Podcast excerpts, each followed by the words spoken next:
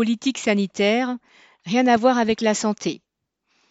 Le dernier épisode de la série des mesures imposées à la population date du 11 février.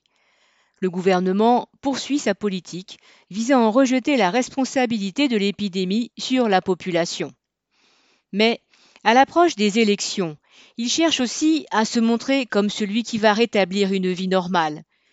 4 millions de personnes risquent de perdre leur passe dès le 15 février, bien guillemets emmerdées par le gouvernement qui a réduit le délai pour l'injection de la dose de rappel du vaccin.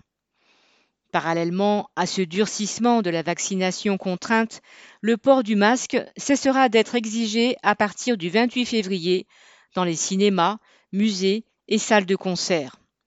Les discothèques peuvent ouvrir à nouveau et consommer debout redevient autorisé dans les bars à partir du 16 février. Le gouvernement s'est aussi empressé de lever les quelques contraintes imposées en janvier aux patrons. Le télétravail et les mesures barrières dans les entreprises ne sont plus que recommandées.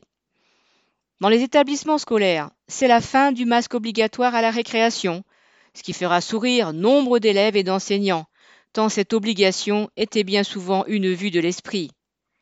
Qu'il soit à Paris ou à Ibiza, la seule véritable préoccupation du ministre de l'Éducation Blanquer a toujours été de libérer les parents de la garde de leurs enfants afin qu'ils soient disponibles pour leurs patrons.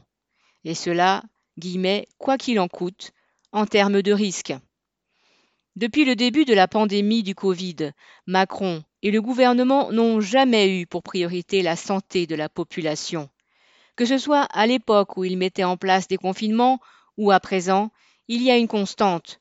Leur politique vise à cacher leurs responsabilités dans l'état catastrophique des hôpitaux, mais également à transformer une partie de la population en bouc émissaire et à donner à tous l'habitude d'obéir aux ordres et aux contre-ordres.